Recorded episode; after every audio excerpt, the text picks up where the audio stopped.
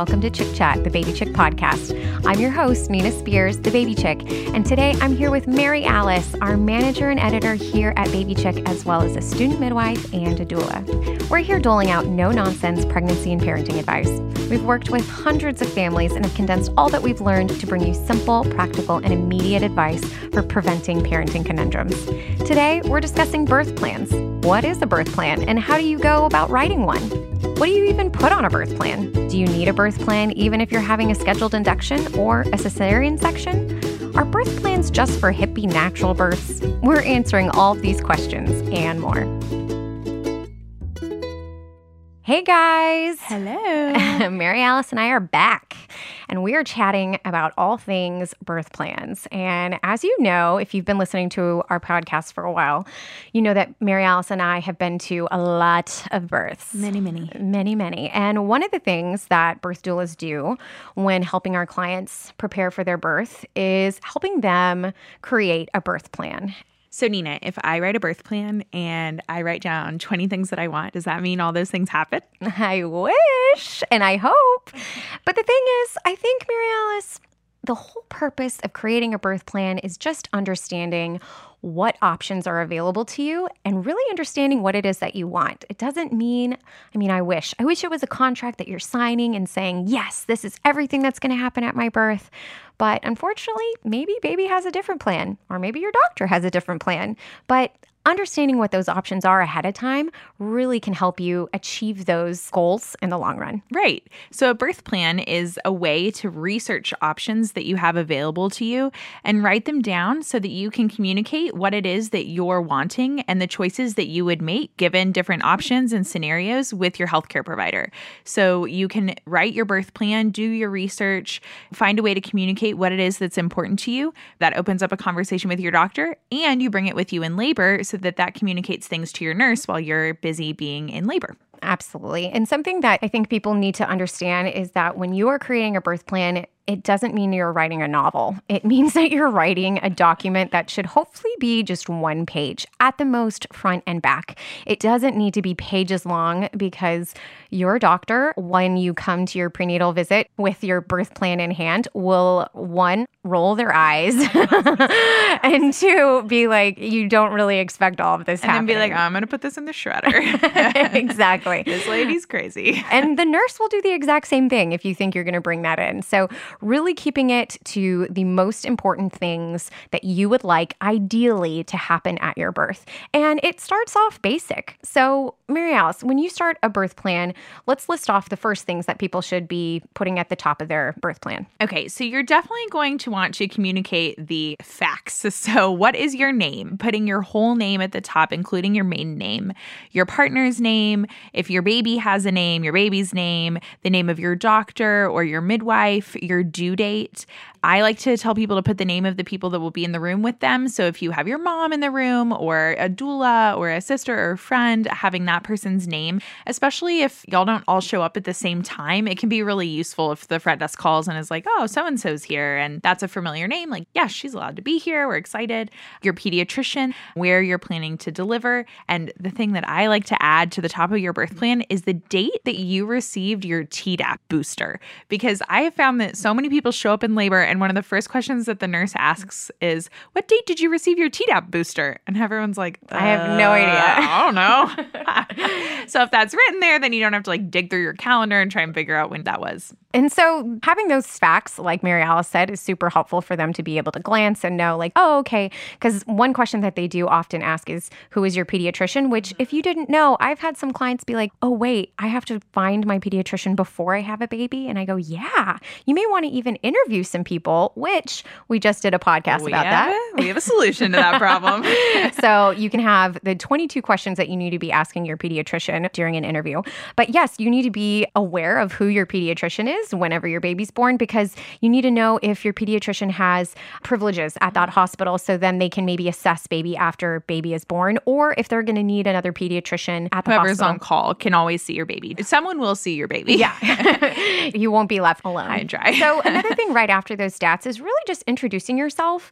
So, maybe, especially for people who have had a struggle with their pregnancies or trauma, birth trauma or any trauma in their life, explaining a little bit about your story. And it just gives them a good opportunity to really understand who you are and your appreciation for everything that they're doing for you, but also get a look as to who you really are. And for most people, this can be like one sentence. Yes. like, my name is Nina, and I'm so excited to meet you and thankful that you're here to help us. This and is my first baby. This is my first, baby. pregnancy, Yeah. And everything's been healthy. Yay. Amen. but if you're someone who's like, hey, this is my second pregnancy, I'm really hoping for a VBAC because I had a cesarean the first time, my baby was breech, or whatever it is, giving them a little behind the scenes story of what's going on and what you really want. Sometimes that section can also be really useful to communicate very important concerns or needs while you're in the hospital. Um, especially there are families who feel very strongly about not having any men in the room while mom is in labor or during delivery, not having students.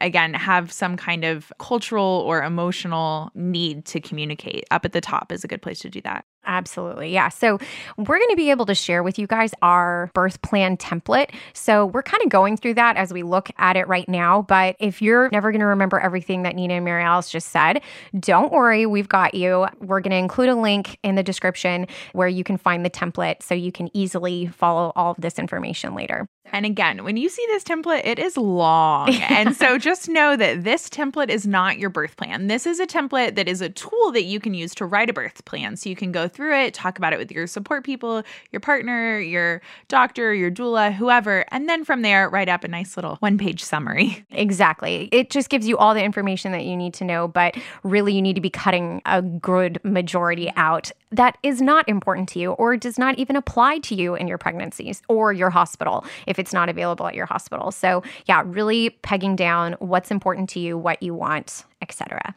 Oh, the birth environment. so cozy. so, I think the first thing is let's start off easy. What do you want your birth environment to be like? Some people want it to be like a spa like environment. So, they want the dim lights and music playing and aromatherapy, and they don't want any visitors, no extra noise.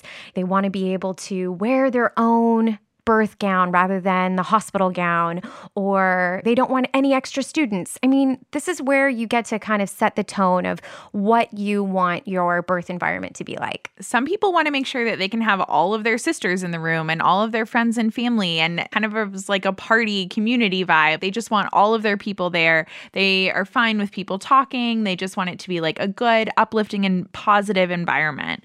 And that's just something that's different, but is also a preference something that you need to list out because again if you're okay with the lights being on and because you know like hey i know i really want an epidural and i want to just be able to chat with my friends i'm okay with the lights being on and watching tv listening to music or whatever.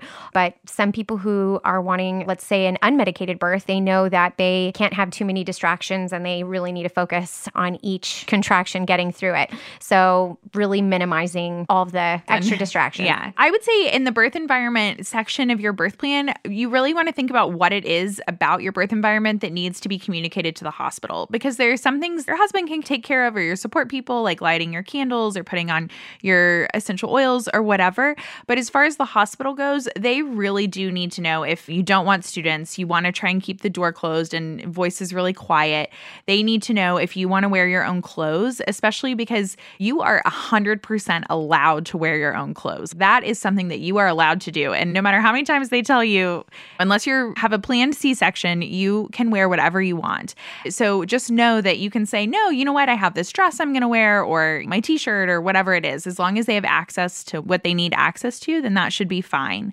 They also need to know depending on where you're planning to have your baby, if you want to take pictures or video, sometimes you're not allowed to take any videos of the doctor doing their job or delivering your baby or any medical procedures, but you can take video, of course, like first moments with your little one. Yeah, but some doctors do allow it. So, again, listing that if that is something that you prefer, talking about that with your doctor ahead of time and having that on your birth plan is important.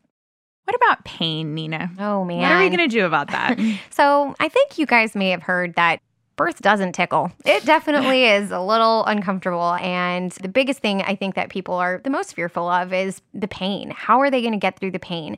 So, on a birth plan, you need to talk about what is it that you want to use to be able to get through that pain? What is your pain management preferences? do those preferences change throughout your birth? So, are you wanting to get through, you know, I really want to use relaxation and aromatherapy and massage and counterpressure and position changes until I feel like that's no longer working for me, or until I feel like I'm five or six centimeters and I'm ready to get an epidural, or until I'm pushing and I want something else or I want a narcotic or I want this, that, or the other. And so, really laying out how you would like to communicate your preferences to the hospital in terms of your pain management or to the birth center, because there are some pain management options available with midwives at birth centers and sometimes at home births, as far as, you know, nitrous oxide or being able to have a narcotic early in labor. And that's something that a lot of people don't know. And I think most women just think, oh, there's only an epidural, but actually, there's way more options. And that's what a birth plan is good for, is for you to really sit down and look at okay, what are the pain management options that are available to me? So, yes, there's an epidural or a spinal, or you can use an analgesic, uh, which is Demerol or Nubain, or Stadol or, or those kind of things. So, talking about those, one, are they available at your hospital? Two, does your doctor really use any of that? Because doctors do have different preferences. We know this one midwife, and she uses morphine during labor and birth. And I've seen that a handful of times. And that's her preferred way to help people manage pain in early labor. And she has her pros and cons for that. And doctors have that with lots of different drugs. And so you want to make sure that what you've done your research on and what you've decided is your preference also aligns with your doctor's policies. Yeah.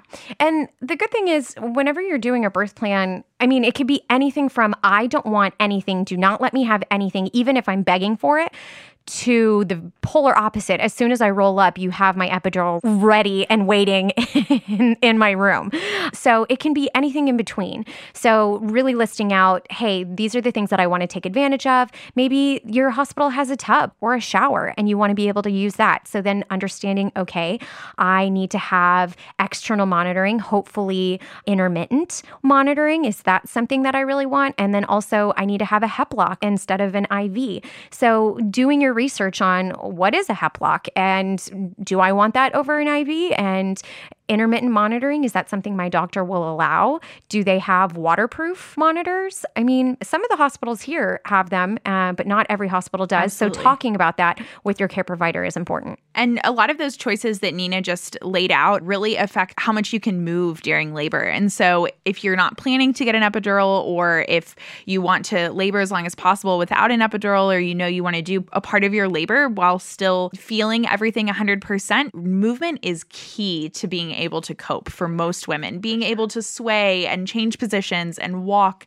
and get in the bathtub and get in the shower and sit on the toilet and lift your leg up and lunge and do all of the things, sit on a birth ball. And lots of different choices affect how much you can move. Definitely don't think that because you're connected to an IV, it doesn't mean you won't be able to have an unmedicated birth because that's definitely not true. But you want to be able to be creative and communicate that even if I do need constant monitoring where I'm connected with a wire and I have an IV, I want the hospital and my nurse and my doctor to know I would like to be able to move as much as I can. And I totally agree with Mary Alice because I've heard so many women say, I had to move. It just was essential. And being in the bed was awful. I just felt everything and I needed to be able to get up and move my body with each contraction. I couldn't just lay there because it just made it that much worse. And when I was going through it myself, I completely agree.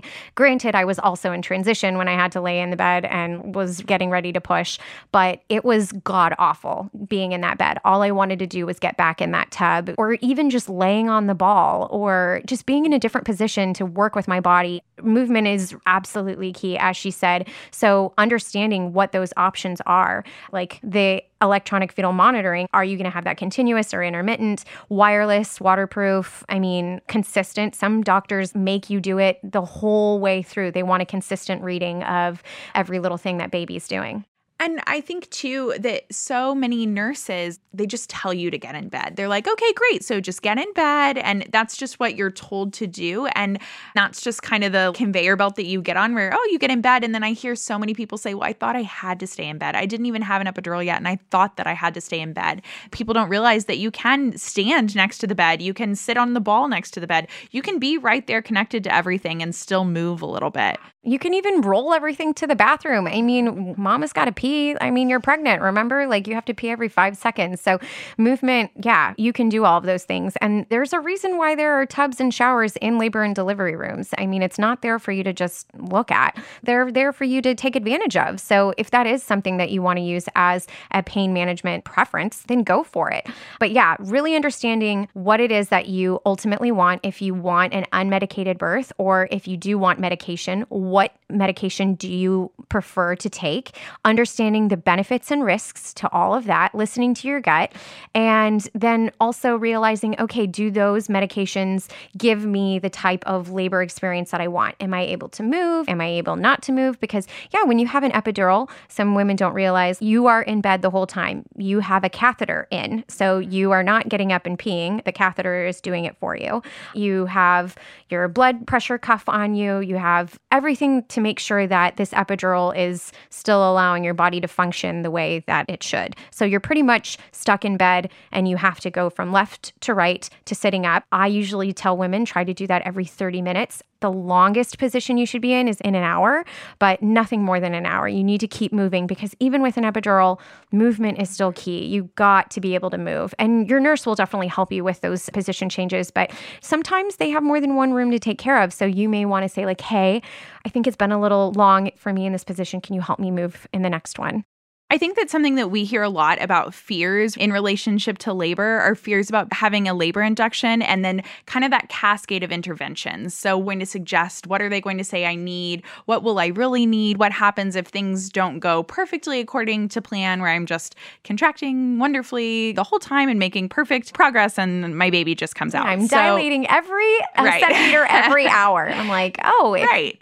So, if you don't dilate one centimeter every hour, then you may want to have a plan and have done some research and have a way to communicate your preferences in terms of induction and augmentation of your labor to the hospital staff. So, things to think about are what are things that you can do yourself without any medical intervention to kind of get things going? Your position changes, nipple stimulation, acupressure, acupuncture, aromatherapy, bowel stimulation. You can use castor oil, you can have an enema, walking walking, relaxation. Some people use herbs if they have someone trusted who has lots of knowledge about that. Herbs are like medicine, so you definitely need to have someone who knows what they're doing with that. But there are lots of different things that you can do to start, try and start labor on your own or to pick things up if there's a lull.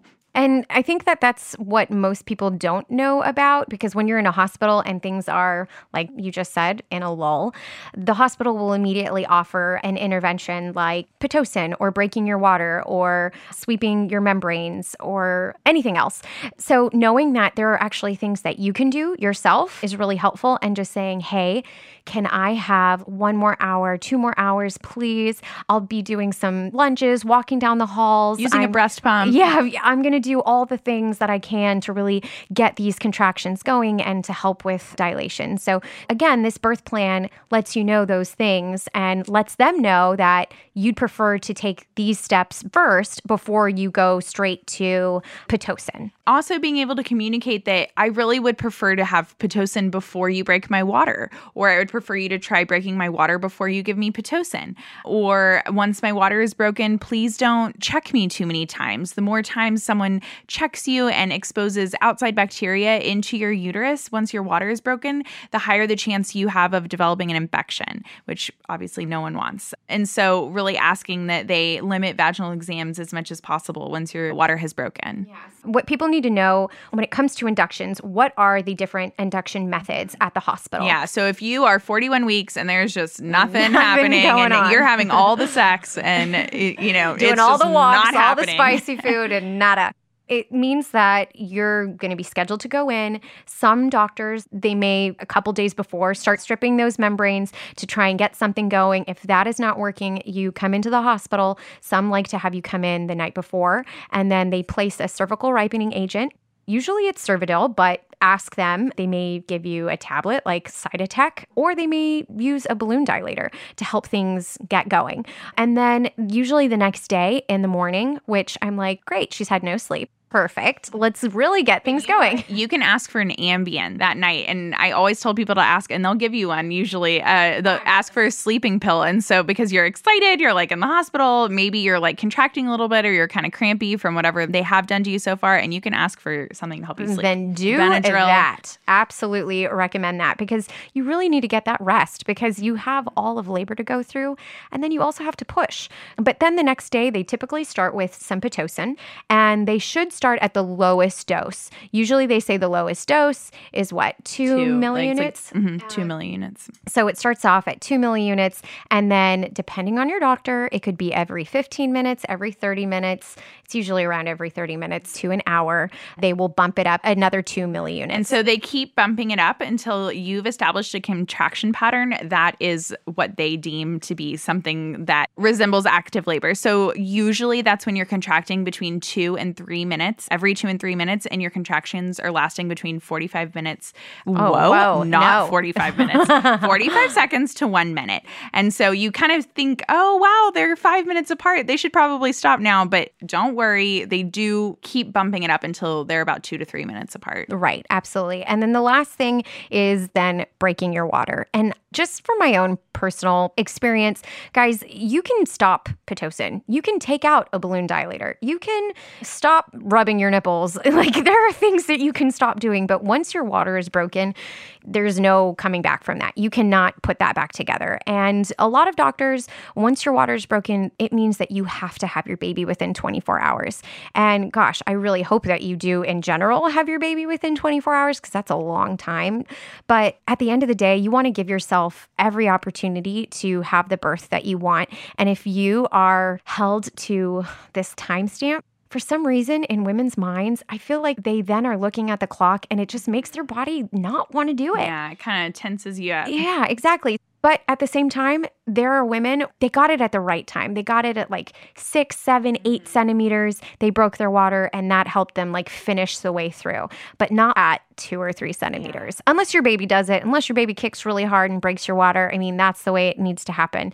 But having someone do it for you tends to come with other things that you may want to be avoiding. Yeah. And just like with pain preferences, and your doctor has certain pain management techniques and certain medications that they're comfortable using, it's going to be the same way for a labor induction. So I would do my research. I would go in knowing what my preferences are to a doctor's appointment and talk with your doctor. When are you going to induce me? How long past my due date will you let me go? Um, do you use a cervical ripening agent first? Will you let me use a cervical ripening agent and a balloon dilator and then start Pitocin in the morning? What are their policies? And that way you can tell, you know, is my doctor on the same philosophical page that I am and adjust your expectations to what is reasonable for the practice. Yes, I was going to say because your doctor may not be on call really asking, like, hey, do your other doctors on this team practice the same way and feel the same way when it comes to inductions? That's definitely a good question to ask when you bring in your birth plan.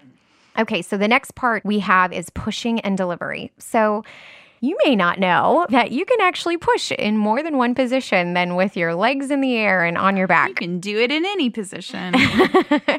you can push on your side, you can push in a squat, you can push standing On up. hands and knees, kneeling. There's so many different ways. And can I tell you, toilet. I did them all Yeah, Nina did do them all.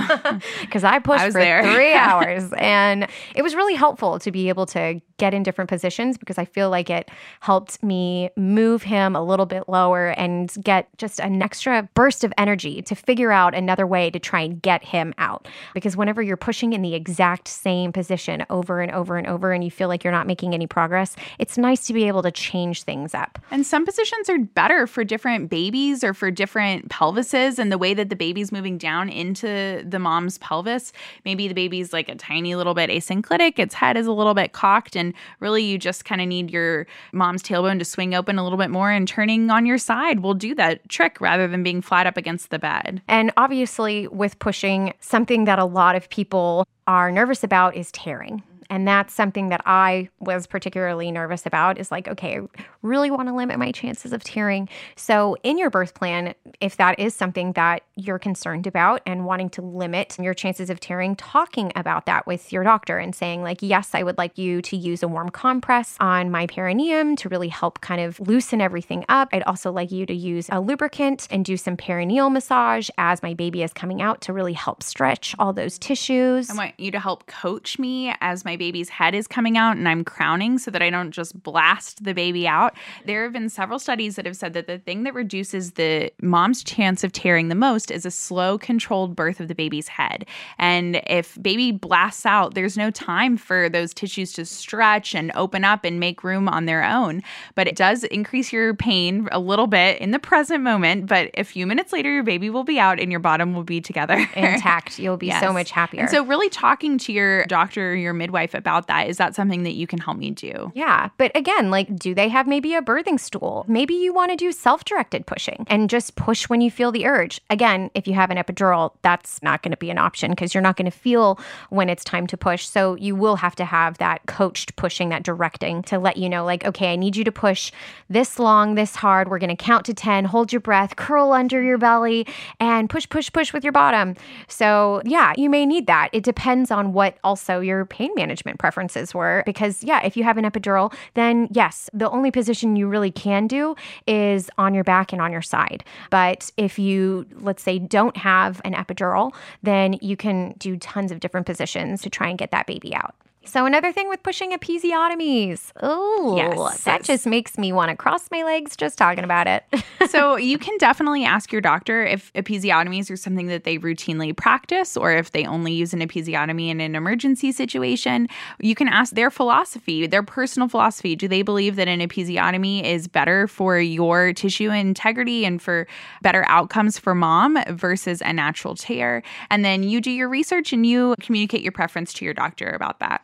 And another thing is also whenever it does come to an emergency situation, do they prefer to use a vacuum extractor or do they prefer to use forceps? I tend to find that forceps are not used as regularly now. I feel like it's a art form is. that is it's not taught anymore. Dying art. it is a dying art. And so a lot of people use the vacuum extractor, but I like to tell families that it's a three time shot. They'll put it on baby and they pull and use a little suction basically on baby's head. And as you push, they pull. But if it pops off the second time, there is no third round. You then have to either get that baby out now or it's going to the OR to get baby out. So talking to them about like, hey, if it's medically necessary, you would then do an episiotomy, but would you use a vacuum or a forceps? Like how does that work and what does that look like?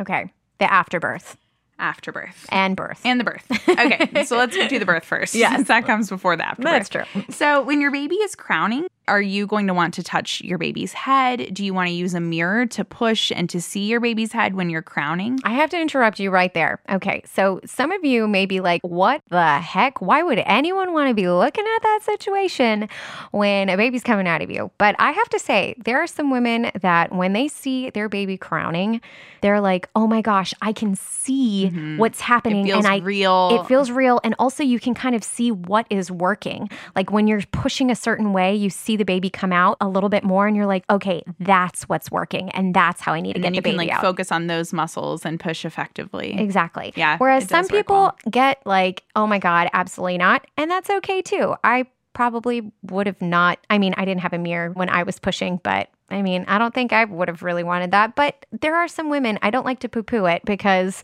there are some women that really, really think that, oh gosh, I am so glad that I saw what I was doing because it really helped me get that baby out sooner. So that's why it's on our birth plan template. Definitely. And when baby does come out, if everything is fine, do you want baby placed directly on your chest, skin to skin? Do you want baby to go to the warmer and get dried and get cleaned before they're placed onto you? Do you want to avoid bulb suctioning or drying or swaddling the baby, unless obviously medically indicated. So, what are your preferences in terms of immediate contact with your baby? Yeah.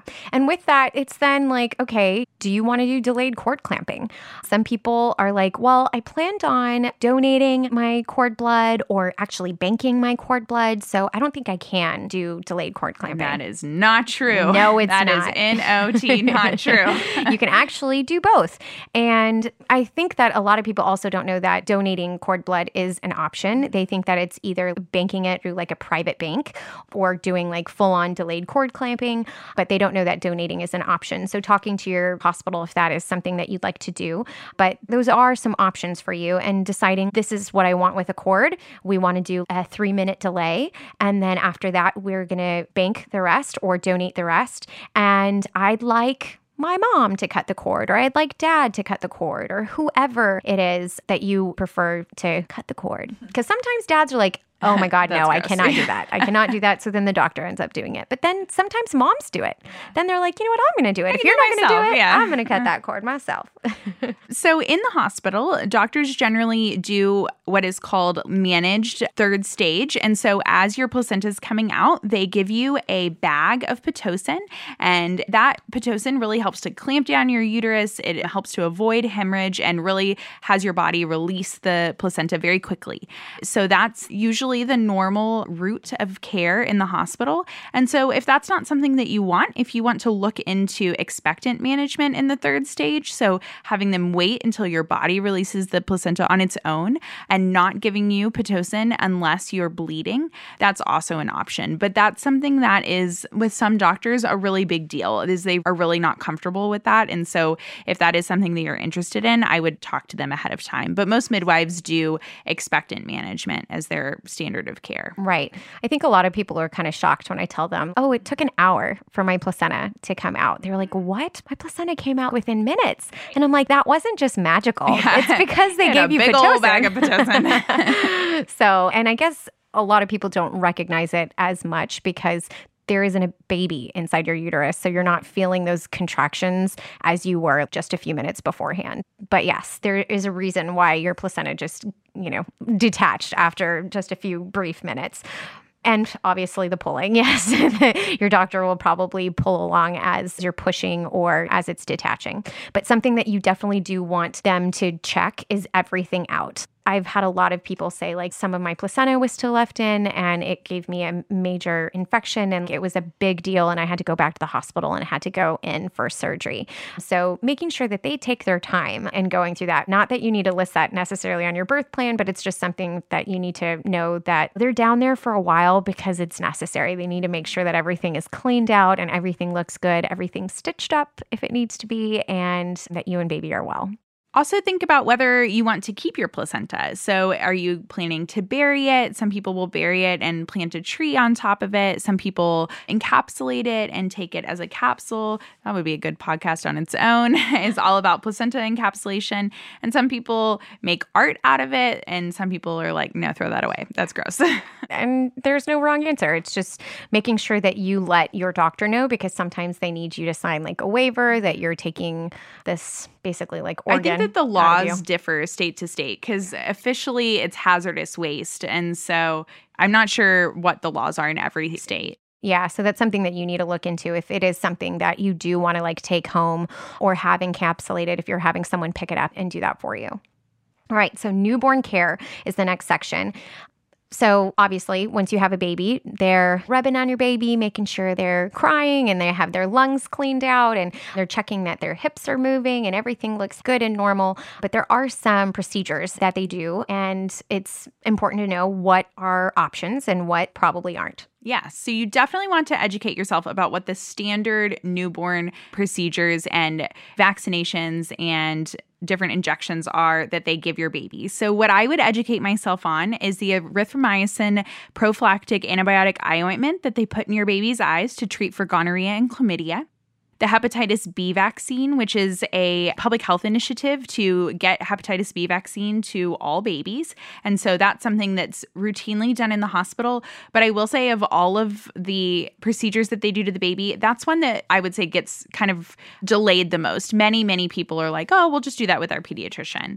There's the first bath. So, is that something you want to be there for? You want them to take the baby away and you bathe your baby as soon as possible? Do you want to wait? Do you want to wait and do that at home? And what's your preference on yeah, the bath? delayed delayed first bath is something that a lot of parents Yeah, are now looking into. Yeah. Mhm. And then the vitamin K injection. And that's something that I would definitely educate myself on if you are thinking about refusing it, just knowing what the risks are of that and what the alternatives are for getting vitamin K to your baby.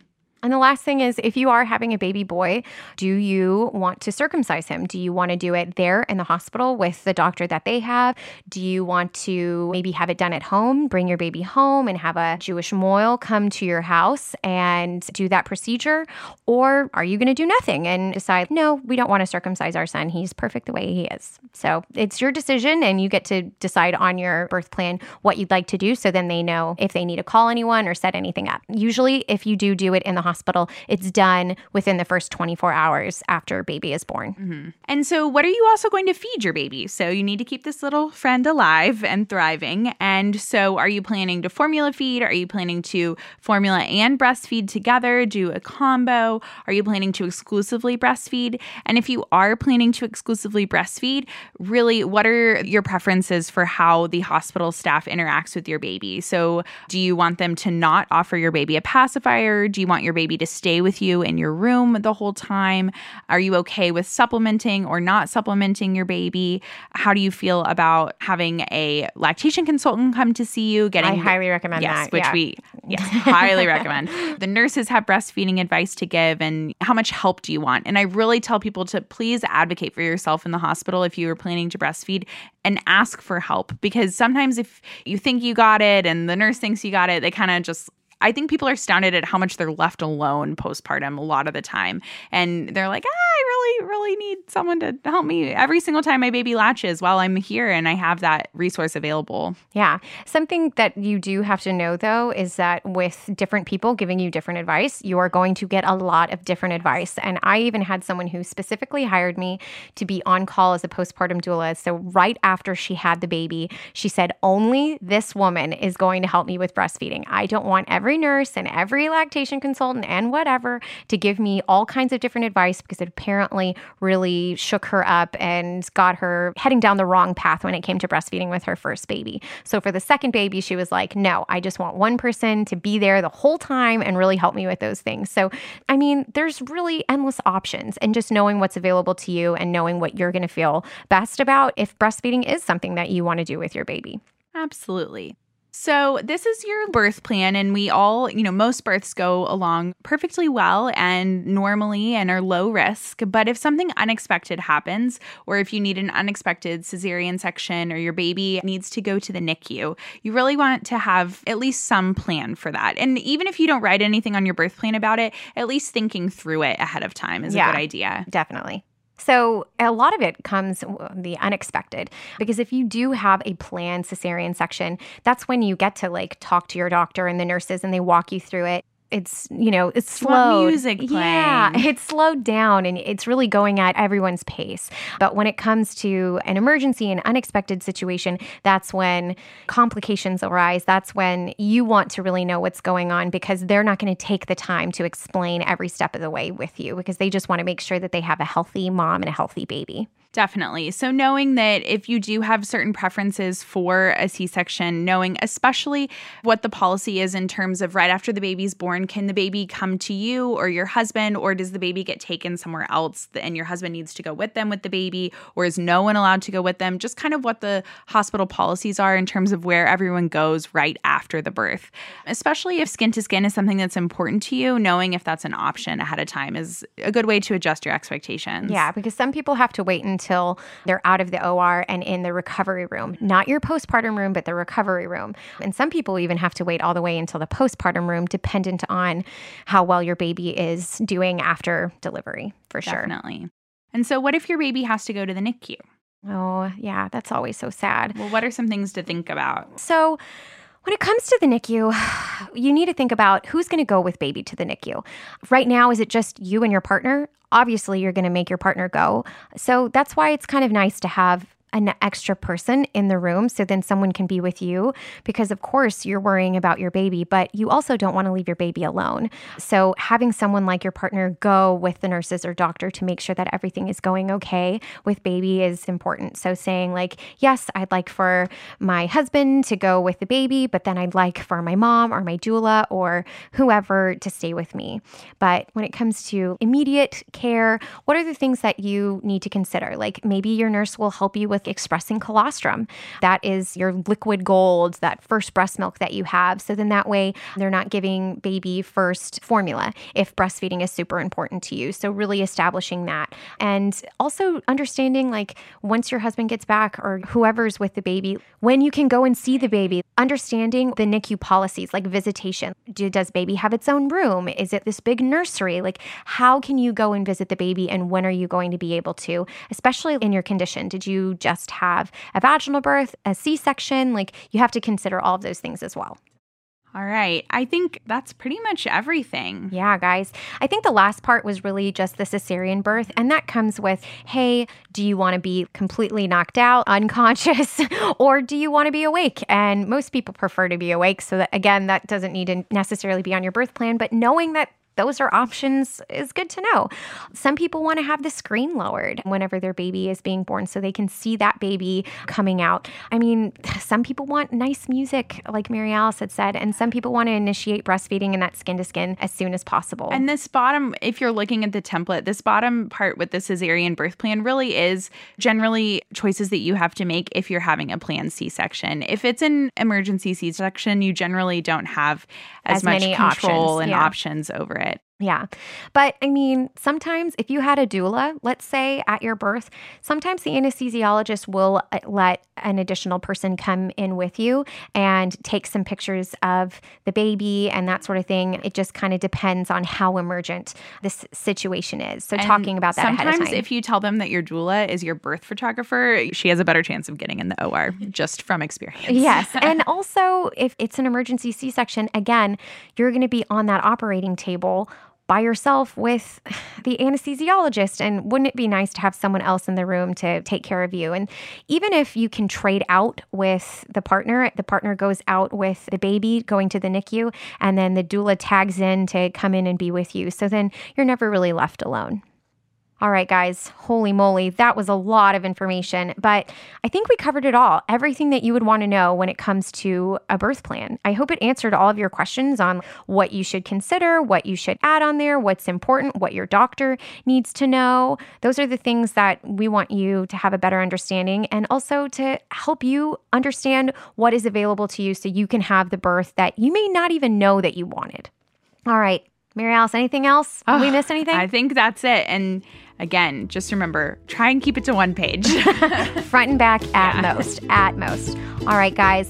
Well, we will be back in two weeks with a new podcast. But again, we appreciate you listening. Please be sure to follow us on Facebook, on Pinterest, Instagram, and be sure to follow us wherever you listen to podcasts. You can down subscribe. Thanks, y'all.